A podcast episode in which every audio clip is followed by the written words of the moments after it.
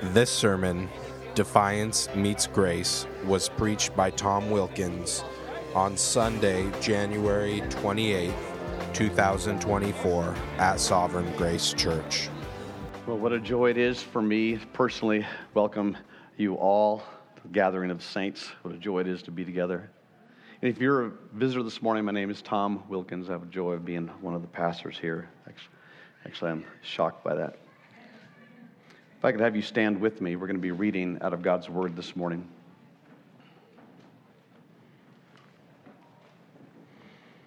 We're going to be in the book of Judges, chapter 6.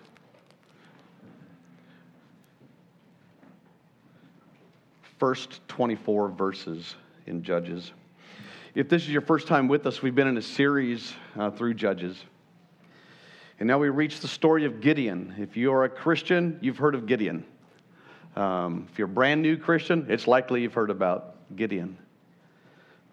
But I believe as we get into and begin, because today is one of several messages over the next, uh, this chapter and the following two chapters on the life of Gideon, this judge, this deliverer that God brings to the nation of Israel.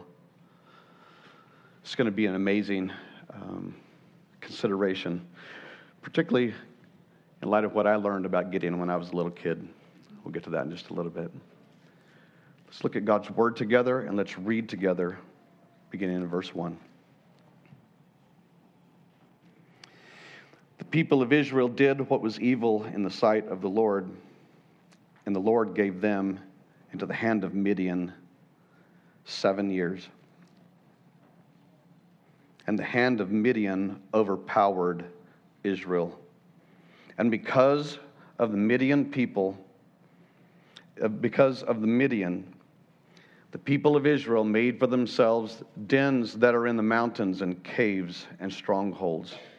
For wherever the Israelites planted crops, the Midianites and the Amalekites and the people of the east would come up against them. They would encamp against them and devour the produce of the land as far as Gaza and leave no sustenance in Israel, and no sheep, or ox, or donkey. For they would come up with their livestock and their tents, and they would come like locusts in number, but they and their camels could not be counted. So they laid waste to the land as they came in. Israel was brought very low because of Midian. And the people of Israel cried out for help to the Lord. When the people of Israel cried out to the Lord on account of the Midianites, the Lord sent a prophet to the people of Israel. And he said to them, Thus says the Lord, the, the God of Israel I led you up out of Egypt and brought you out of the house of bondage. And I delivered you from the hand of the Egyptians and from the hand of all who oppressed you, and drove them out before you and gave you their land. And I said to you, I am the Lord your God. You shall not fear the gods of the Amorites, in whose land you dwell. But you have not obeyed my voice Now the angel of the Lord came and sat under the terebinth at Ophrah, which belonged to Joash, Joash, the Abiezrite, while his son Gideon was beating out wheat in the winepress to hide from the Midianites. And the angel of the Lord appeared to him and said to him, The Lord is with you, O mighty man of valor. And Gideon said to him, Please, sir, the Lord is with us, why then has all of this happened to us? Where are his wonderful deeds and our that our fathers recounted to us, saying, Did not the Lord bring us up out of Egypt? But now the Lord has forsaken us and given us into the hand of Midian. And the Lord turned to him and said, Go in this might of yours and save Israel from the hand of Midian. Do not I send you? And he said to him, Please, Lord. How can I save Israel? Behold, my clan is the weakest in Manasseh, and I am the least in my father's house. And the Lord said to him, But I will be with you. And you shall strike the, Midianites as one man. And he said to him, If now I have found favor in your eyes, then show me a sign that it is you who speaks to me. Please do not depart from here until I come to you and bring out my present and set it before you. And he said, I will stay till you return. So Gideon went into the house and prepared a young goat and unleavened cakes from the ephah of flour. The meat he put in a basket, and the broth he put in a pot, and brought them to him under the terebinth, and presented them. And the angel of the Lord said to him, Take the meat and the unleavened cakes and put them on this rock, and pour the broth over them. And he did so. Then the angel of the Lord reached out the tip of the staff that he had that was in his hand, and he touched the meat and the unleavened cakes, and fire sprang up from the rock and consumed the flesh and the unleavened cakes. And the angel of the Lord vanished from his sight. Then Gideon perceived that he was the angel of the Lord. And Gideon said, Alas, O Lord God, for now I have seen the angel of the Lord face to face. But the Lord said to him, Peace be to you. Do not fear. You shall not die. Then Gideon built an altar there to the Lord and called it, The Lord is Peace. And to this day it stands at Ophrah, which belongs to the Abiezrites. Let's, play, let's pray together. You may be seated.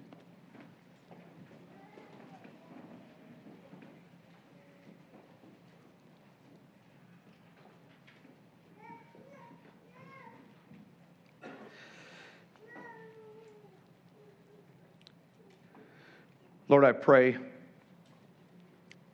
that you would mercifully move in our midst and remind us what we just read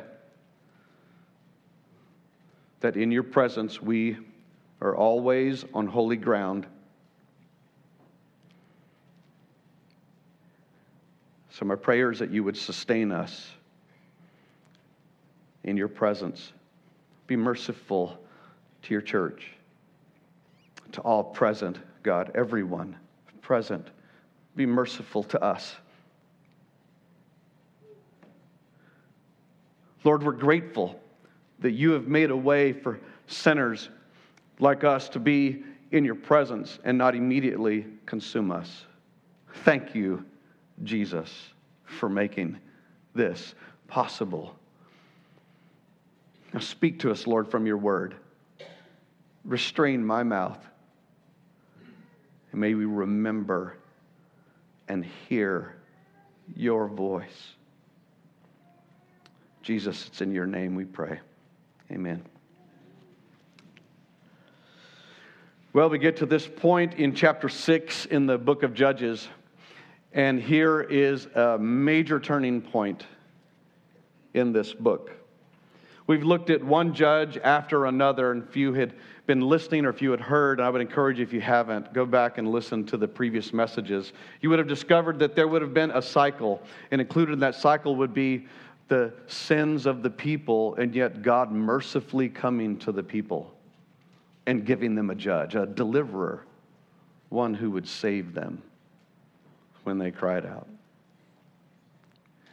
And we learned some of what each of these judges were like, but we get to this turning point and the reason it's a turning point as you read through this book is we discover that Gideon personally he's going to begin a well, he's going to be marked by a particular problem that's now going to be in every single judge through the rest of the judges that's progressively worse. in God's providence, his choice of deliverers is going to today again beg questions. Lord, why? Why did you pick this guy? Why this deliverer? And we will find out why. Gideon marks the decline in the deliverers. But thank God, this is what we're going to learn today. Our inexplicable defiance, our inexplicable defiance is met by God's inexplicable grace. When we really consider what's happening in this text and what we know, what's been going on in the people of Israel, and then when we let the scriptures be a mirror to us and we realize what sinners we have become, it is truly inexplicable that we would ever seek to deny God and defy Him. But yet, we're going to find out that even in light of that, God's grace will be inexplicable. He's going to show mercy to sinners. He will be good to those who are not good, and we'll find our inexplicable defiance is met by God's inexplicable grace. As we look at this section of text, the first one that we're going to look at is verses 1 through 6. This is point 1. If you're taking notes, this is point 1. We'll be here only briefly, hopefully sufficiently. Point one, they were brought very low. We get those words from verse 6, if you would look there with me. Israel was brought very low because of Midian. God's people are brought very low, we hear in the text. We'll look again, and we're going to see here in just a second, their oppression is devastating and it's drawn out over time. Their struggle, they're being pushed, as it were, into the earth by Midian. It's devastating to them. And it's not just Midian, joining with Midian would be another coalition, those surrounding them. The attack seemingly coming from almost all sides. They are on the brink of annihilation. God's people. They're brought very low. Look with me again at verses 3 through 5. For whenever the Israelites planted crops, if we know a little bit about a nation of Israel, they need crops. They need food. They don't have Costco. They don't have Walmart. They need crops. And the Midianites and the surrounding nations around them would come at that time when the harvest is implied. When the harvest was ready, finally we'll have something that we can eat. And they would encamp against them in verse 4 and devour. Look, listen to the words in here. They would devour the produce of the land as far as Gaza. It's the devouring is expansive. It's all of their region. There's nowhere that they can go, well, okay, that store closed in Oro Valley. We'll just drive down to the one in South Tucson. No, it's as far as the nation of Israel is alive, it's completely wiped out. Hear that no sustenance left for them. In verse 4, they would come in with their livestock in tents, their, all their camels, but the description of their number is described, which if you're familiar with the scriptures, is like locusts coming in number. The cloud, I mean, the sky in that sense would be darkened by the presence of so many overwhelming God's people.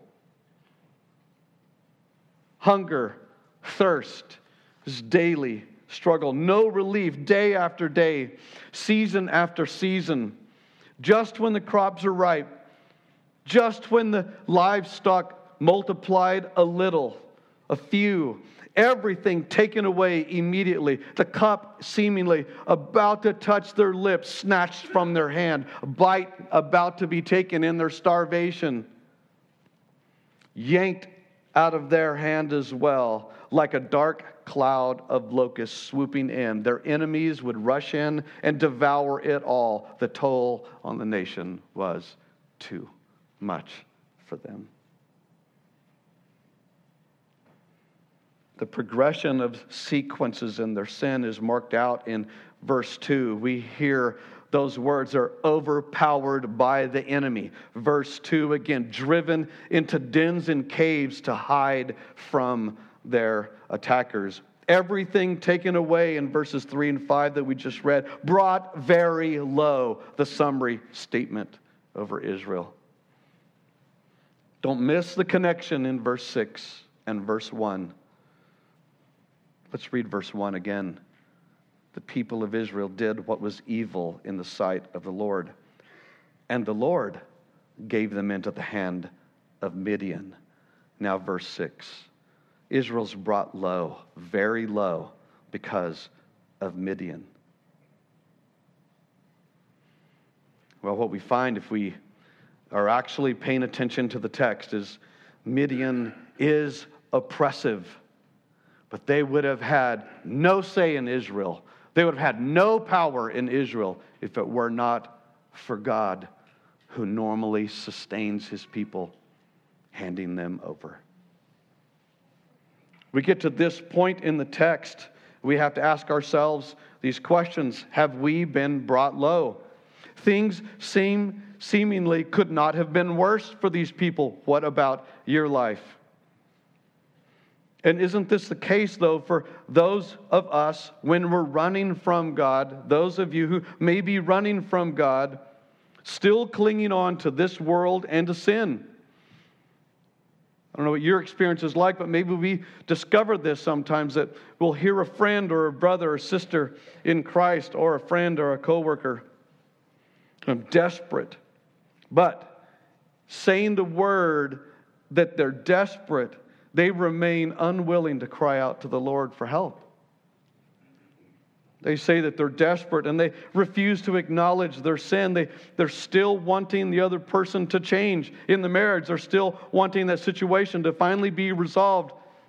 Maybe what we're finding out, the truth of the matter is, they might be desperate somewhat, but they're not desperate enough. Are you am I desperate enough to cry out to God in repentance?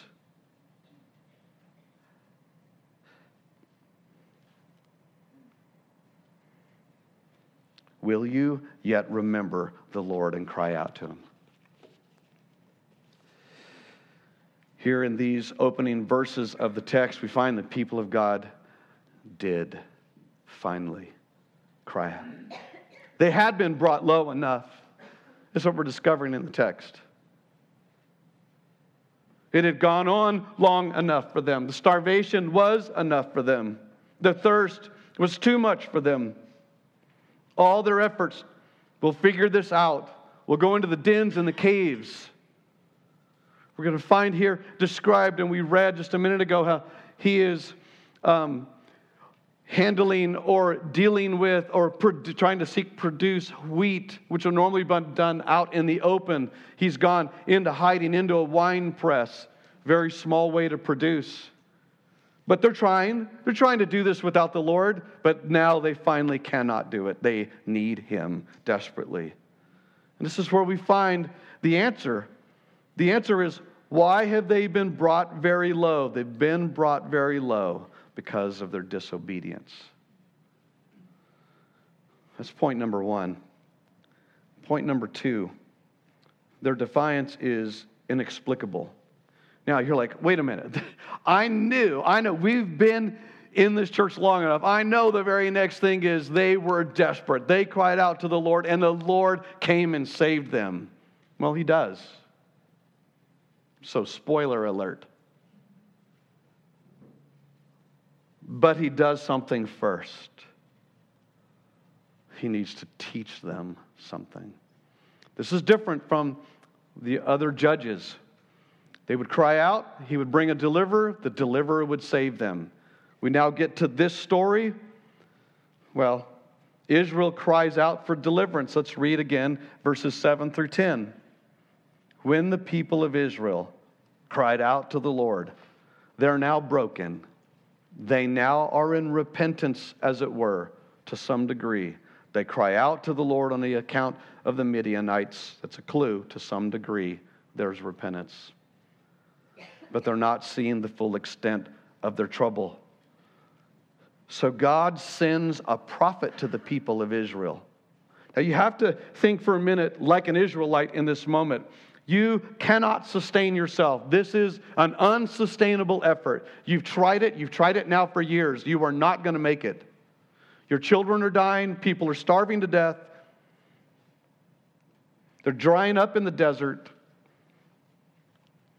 Where they normally would have planted their crops or having to bury their people. The Lord does hear their cry, but He begins to answer their cry for help in an unexpected way. He gives them a deliverer. No, He gives them a prophet. He gives them a prophet. You can imagine them immediately questioning that they're so desperate, they need him to send a deliverer. We need someone to rise up and set us free from this oppression. And he sends a prophet. You can imagine the temptation is a prophet. Are you kidding me? Sounds like he has a staff. Can this guy save us? And maybe illustratively, it's helpful for us to consider it like this Our house is on fire, it's engulfed in flames, and we call 911. And the first person to pull up is the fire marshal in a pickup. And he gets out with a clipboard and some pamphlets. And he comes to our house, it's burning down, and says, Hey, these are the things you need to do to make sure your house never bursts into flames. Here, read these. That's the illustration. Imagine these people are so desperate, and we get a prophet the Lord is doing something they need first. Oh, He will give them their deliverer, He will give them their judge, but they need to hear something first.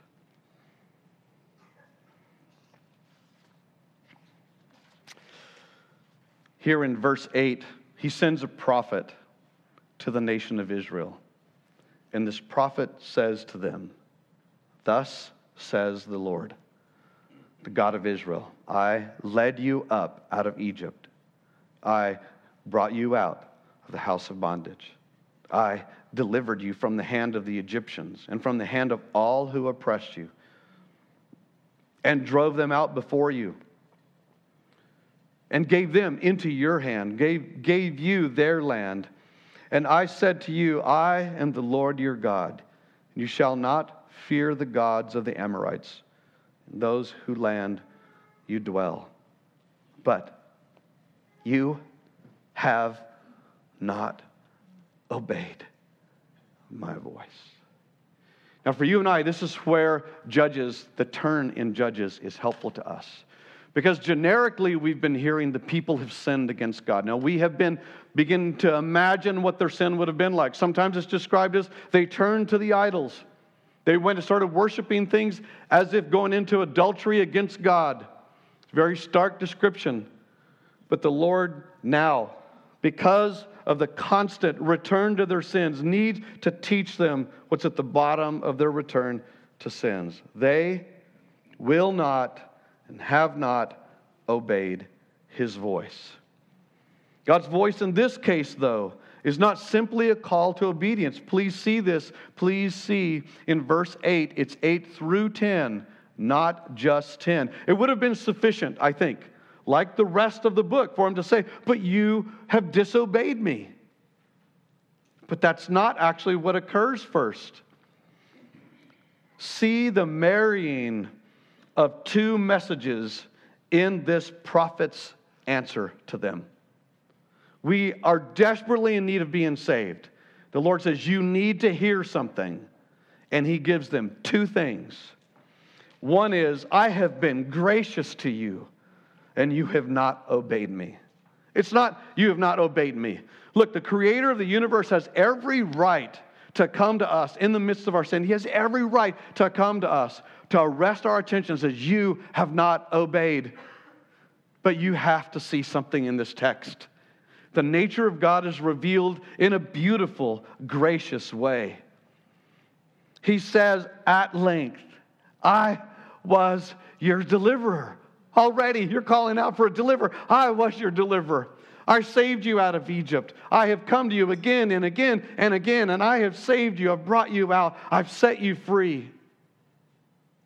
I've been gracious to you. You have not heard my voice and obeyed. Oh, that you and I would get both sides to this. Feel his reproof as we move through verses 8 through 9 into 10. I myself have led you from Egypt. I have brought you out. I delivered you from Egypt. I drove them out. I gave you, and not just what he has done, it's who he is as well. In verse 10, I am the Lord. I am Yahweh, your God. He gives also his divine command in verse 10 I am the Lord your God. You shall not fear the gods of the Amorites. You have no other God. I'm Him. I'm the only one. Don't fear them. That word fear meaning running after them in your affections. You show them awe, not me. Your worship is of them, not me. And then he gives this reproof, but only now does he give this reproof. I've been gracious to you the reproof you have not obeyed. In light of all of who God is and what He has done for us, our defiance is now we begin to get it. It's inexplicable. We cannot explain why we will not listen to Him. He's good. We cannot fathom how depth our depravity is, He's been gracious to us. He's always been there for us. He has answered every time we've called out to Him for help. It's inexplicable that we would then turn from Him, and yet that's what we've done.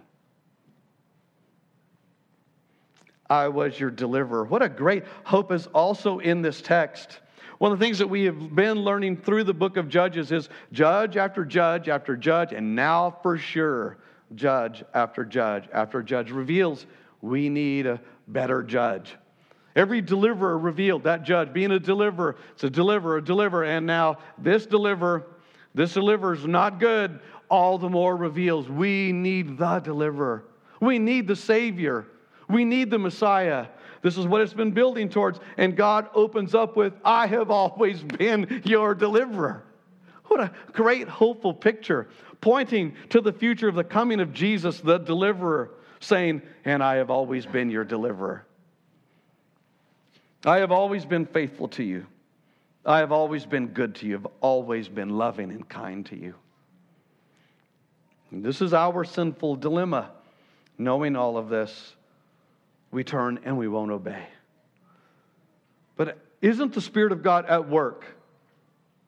Isn't the Spirit of God at work in you even now, beginning to say, That's why I'm compelled towards the Lord? Our defiance of God truly is inexplicable. God's reproof is intended to wake us up. Ask these questions of yourself, and I'm asking them of myself. After all that He has done, for you. Why will you continue to disobey Him? After all that He's done for me, will I hear His voice? Is that not the nature of repentance when we go to one another as brothers and sisters in Christ? The Lord has been good, hasn't He? Hasn't He been good? Repent. Oh, what a great hope we have in the call to repentance now. Repent, and you'll find that He has always been good. Repent, and you'll find out He will forgive you. He's just in His forgiveness. Now we begin to see how this is connected to the cross of Christ. Do you remember that He has always been, that He was and always has been your deliverer? This is the starting place for when you and I now go to a brother and sister and call them to turn to the Lord. Whether they have not believed in Christ ever, this is our appeal. God has come mercifully. He's come to us and has been good. You're living and breathing. Look at all that He's provided for you. But look at what you also are doing. Turn and believe in Christ. Turn from your sin. You know, the Christian message is not one, you need to be a good person. So once you join the rest of us, it'll shock you how many times that you're in public and they're going to say, man, your kids are super obedient. That's not the gospel message. The gospel message is He has been our deliverer, and we need a deliverer, and He has given us the deliverer, Christ. In light of who God is and all that He has done for us, is not our defiance inexplicable? They were brought very low. We're now discovering, and God has every right to leave them low. Their defiance of God is inexplicable. When we get to the end of verse 6, and it says, And the people of Israel cried out for help from the Lord. The expected and necessary, well, the expected and without Christ necessary response from heaven would be utter silence, and the next thing we hear is the flames from hell. Or worse. And yet, what we have is verse 7 when the people of Israel cried out to the Lord. The Lord sends a message I'm your deliverer. And he keeps sending. Not only is their defiance and our defiance inexplicable, point three, God responds with inexplicable grace. Haven't you already been tasting of this grace? God inexplicably pours out grace on his people in verse 11. Let's look together. Now, the angel of the Lord came and sat under the terebinth. You have to know from studying this just a little bit, and you're going to find out as we get to this a little bit later, maybe in next week's message, that Gideon's dad owns the property of where this angel appears. Where this angel appears is beneath a tree. During this time, if you were a pagan god, you had an idol built under the shade in the area. Of course, that's where the place would be. Why would you build it out in the blazing hot sun of Tucson or Phoenix? No, no, no, no. You would go into the cool mountains of Colorado and you would build your altar to your God there. That's where you would want to spend. And right there, you're going to find out these idols are right there, is where this angel of the Lord appears. He appears to Gideon on Gideon's property. Gideon's property is being used, his dad's property is being used for idol worship. The grace of God is amazing and it is explicable, inexplicable. He should have stood out on the edge and said, You need to come to me. And God goes right into the midst of all of the filth and he sends his angel directly, he sends his deliverer of the good news to the nation of Israel directly into their mess. By the way, anytime a prophet speaks in the Old Testament, you're often going to hear those words, Thus saith the Lord. This is really important because when a prophet speaks, you and I need to listen. In the old days, if E.F. Hutton speaks, we should listen, right? Well, there is no question in this case this prophet speaks, we need to listen because it opens with, Thus saith the Lord.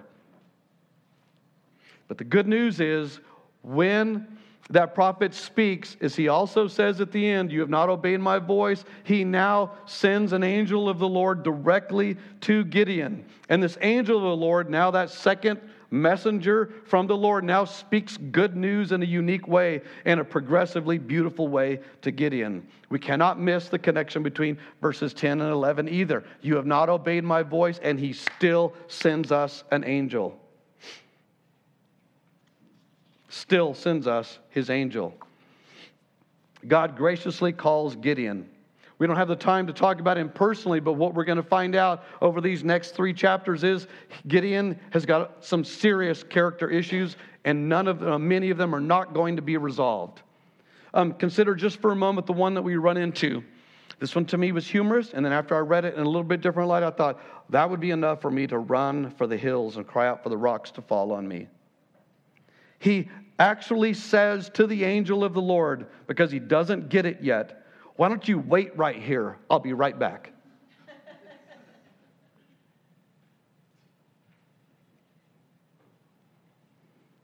and the Lord says, I will stay until you return. Shocking. He starts by describing Gideon with an amazing description. Look, once we get to know Gideon, you're going to be shocked all the more that he would describe him in verse 12 like this. He says, The angel of the Lord appeared to him, Gideon. And he says, The Lord is with you, O mighty man of valor. And we're going to seemingly discover he is not a mighty man of valor in and of his own. But the Lord has come to him, and he says, The Lord is with you, O mighty man of valor. We are going to find out how that is even possible, that this, this guy with these issues is going to be this mighty man of valor, and it begins to unfold in the text. It's without doubt God's choice of deliverer begins to raise questions right now. Gideon will not be the deliverer that we would expect to save God's people. It seems as if God's people's sin has now been magnified. Would that not demand a greater deliverer already? And yet the deliverer gets revealed as even worse. So the questions begin to ask, but we have to believe what the scriptures are saying. In God's providence, there's a reason behind it. It is clear that at the end of Gideon's life, also, when we get there, that the greatest deliverer is still to come. We need a Savior, will be the message. God's graciously and undeservedly also reassures Gideon in the midst of this. He is an unlikely deliverer, unlikely judge, and so God also has to reassure him. We know that from his own nature. Gideon needs to be reassured because he's not an assured guy. You have to know what he's doing by stamping out this wheat, by beating out this wheat. He's doing it in a wine press. Instead of being in a factory of food production, in a sense, he's doing it like hidden in, a, in the garage near your house. We know he can't create enough food uh, by this amount of wheat. He's using not even the same tools he would normally use to get to this. He's in a precarious place. He does not have the normal, I guess you could say, the normal resources that you would expect a deliverer to have. God goes to this man who really has nothing. And he reveals himself by this I am with you. And we'll find that's all we need. God is with us, and it is all we need. How strong are you? How smart are you? How good am I? We should answer all of those. No, probably not good enough. Humility would demand not good enough. And God said, I am with you. The sufficiency resides in God Himself coming to this deliverer. And he reassures Gideon with these words, O mighty man of valor. And then he repeats it. He will not be put off. Let's consider this when we look at verses. Uh, let's see here. I want to make sure I get the right ones. Yeah, let's read together verses 12. The angel of the Lord appeared to him, said to him, The Lord is with you, O mighty man of valor. And listen to Gideon's response to him. Please, sir, if the Lord is with us, then why has all of this happened to us? And where are all his wonderful deeds our fathers recounted to us? God graciously calls Gideon, but don't miss his patience with Gideon. Don't miss his patience with you and I. Right here in this text, we're waiting for the hammer to drop on Gideon. I am with you. O mighty man of valor. And he said, Back to the Lord. Oh, well, where were you? It's in this moment any sovereign king has every right to lop Gideon's head off in place, to immediately just drive him into the wheat pile. and says, Enough of this. This is shocking. Gideon's defiance is shocking. But what's more shocking is God's inexplicable grace that's unrelenting in the face of this. God will not be put off and will not yield to Gideon's assault on his character.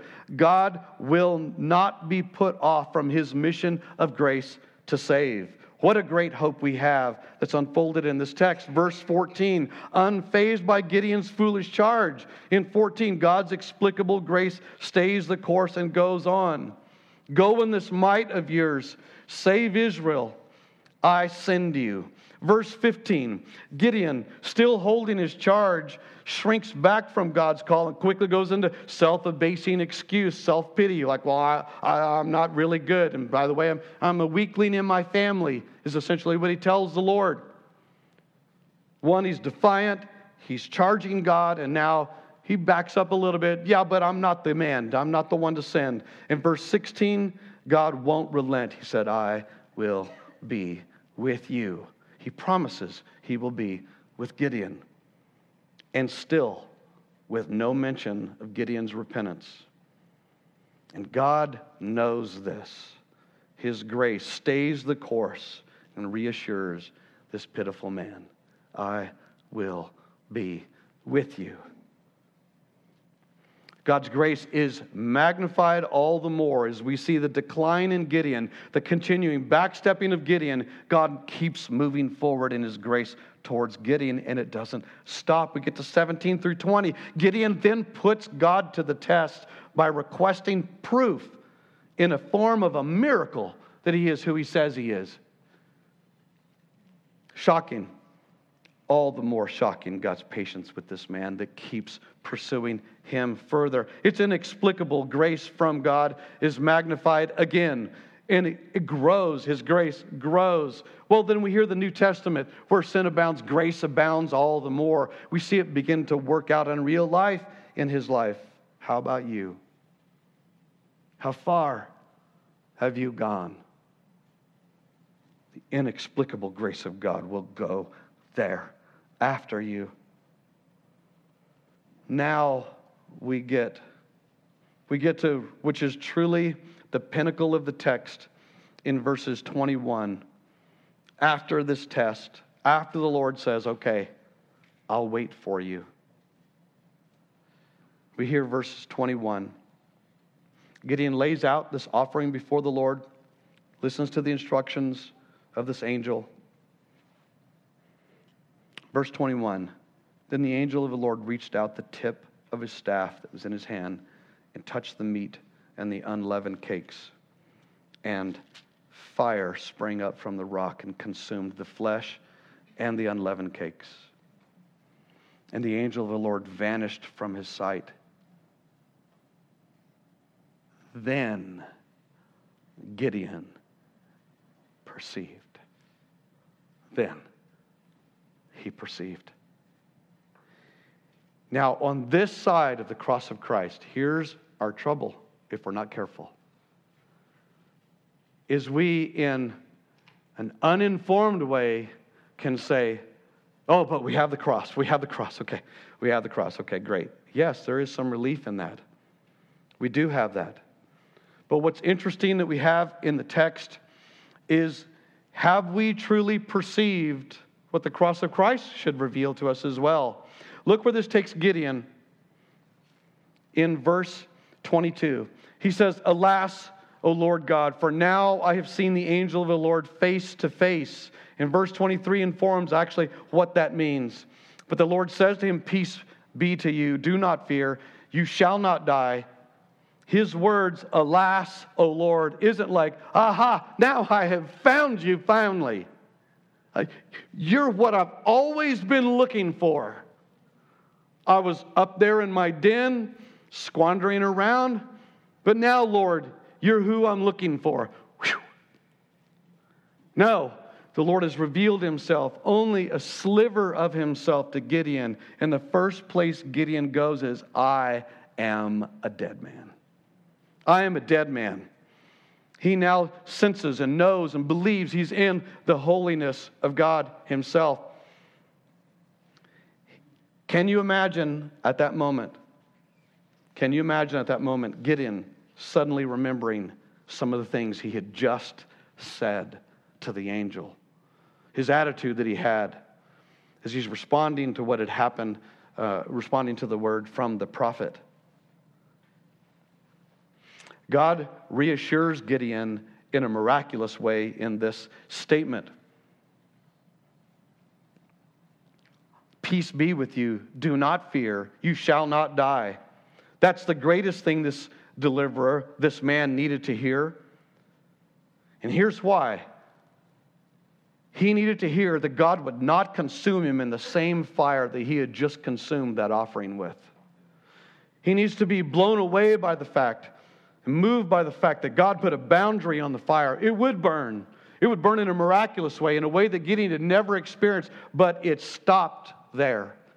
It didn't burn on and incinerate him in the rest of uh, rest of the area. Burn him, the idols near him, all that's going on, and the nation of Israel all at once. God restrains his wrath, reveals his glory, his holiness just a little bit, and it moves Gideon to say, I am a dead man. And God kindly responds, You're not a dead man. Peace be with you. Do not fear. You shall not die. God's grace undeservedly spares Gideon's life.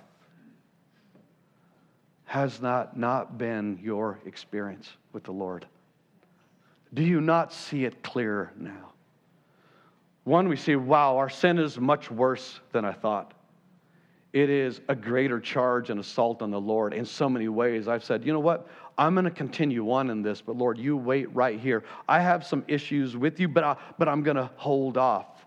I'll get back to you in a minute. Or worse, we test him. Well, Lord, if it really is you, then why don't you do this for me to prove it? Fix this situation for me. And then I'll trust you. Well, in God's great kindness, He says to you and I, Peace be to you. When you remember the things that you have done, here in worship this morning, it was like a flood of things I had done in my past. As I heard the words of the song talking, um, speaking of sinners being saved, and all I could briefly remember in that moment were a few things that made me want to slide under the chairs, but instantly met with the fact that God has come in peace in Christ. He has come to you and I in the grand deliverer. The nation of Israel needed to know that deliverer was coming. Gideon needed to know that God would sustain him in this moment, but Gideon too needed to know that the grander deliverer was coming. Gideon then rightly does what you and I do in worship. The Lord is peace. He does this in an interesting way. He sets up an altar in verse 24 and he calls that place, The Lord is Peace. For you and I, we've heard that phrase in the New Testament, returning to the joy of our salvation. It's in that sense we go back to that moment. This is where the Lord showed his peace to me. This is where the Lord spared my life instead of destroying my life. This is where the Lord reassured me that even though I die one day, I will live forever with Him. Taking us back to that moment where we were saved is that Lord saying, This place, this is the place the Lord gave us peace. Our inexplicable defiance has been met by God's inexplicable grace. If you would turn with me to John chapter 14, let's read together.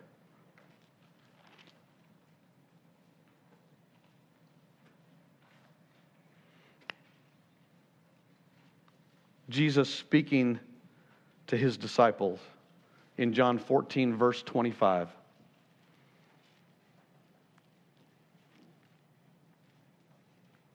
These things I have spoken to you while I'm still with you, but the Helper, the Holy Spirit, whom the Father will send in my name. He will teach you all things to bring to your remembrance all that I have said to you. Peace I leave with you. My peace I give to you. Not as the world gives, do I give to you. Let not your hearts be troubled, neither let them be afraid. Peace I leave you. Peace I leave you. Now, if you don't mind, please go back to Judges. Right back to Judges. Chapter 6. Beginning at the end of this section in verse 24. And I'm going to let you follow back with your eyes through the text, in reverse through the text.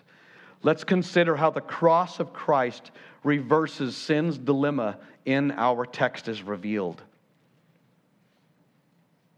Starting at that very end, God comes to us.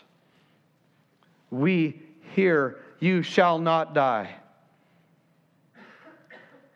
But the cross of Christ reveals that Jesus does die. He can say to you and I, You will not die, because He has come and has died for us. And He has died to satisfy His wrath and secure us in our peace. He promises to never leave us nor forsake us. The gospel goes on and preaches the good news. He sends the Holy Spirit, and instead of consuming us with the offering there on the rock next to Gideon, instead of consuming us with fire, He now lives in us renewing our mind, changing us, and pointing us to the one who is now giving us peace, Jesus. A disobedient people refusing to obey the voice of God are now made able and glad to obey his voice now. We want to obey his voice. Once deaf to his voice, we are now made able to hear his voice which speaks, My peace I give to you. Come to me, draw near to me. Father, forgive them. We were low, very low, in darkness and in sin. And now, secured in Him, our final deliverer, He has lifted us out of the caves of darkness. If I could have the band come up. Our enemy and the world, like locusts, have been devouring us.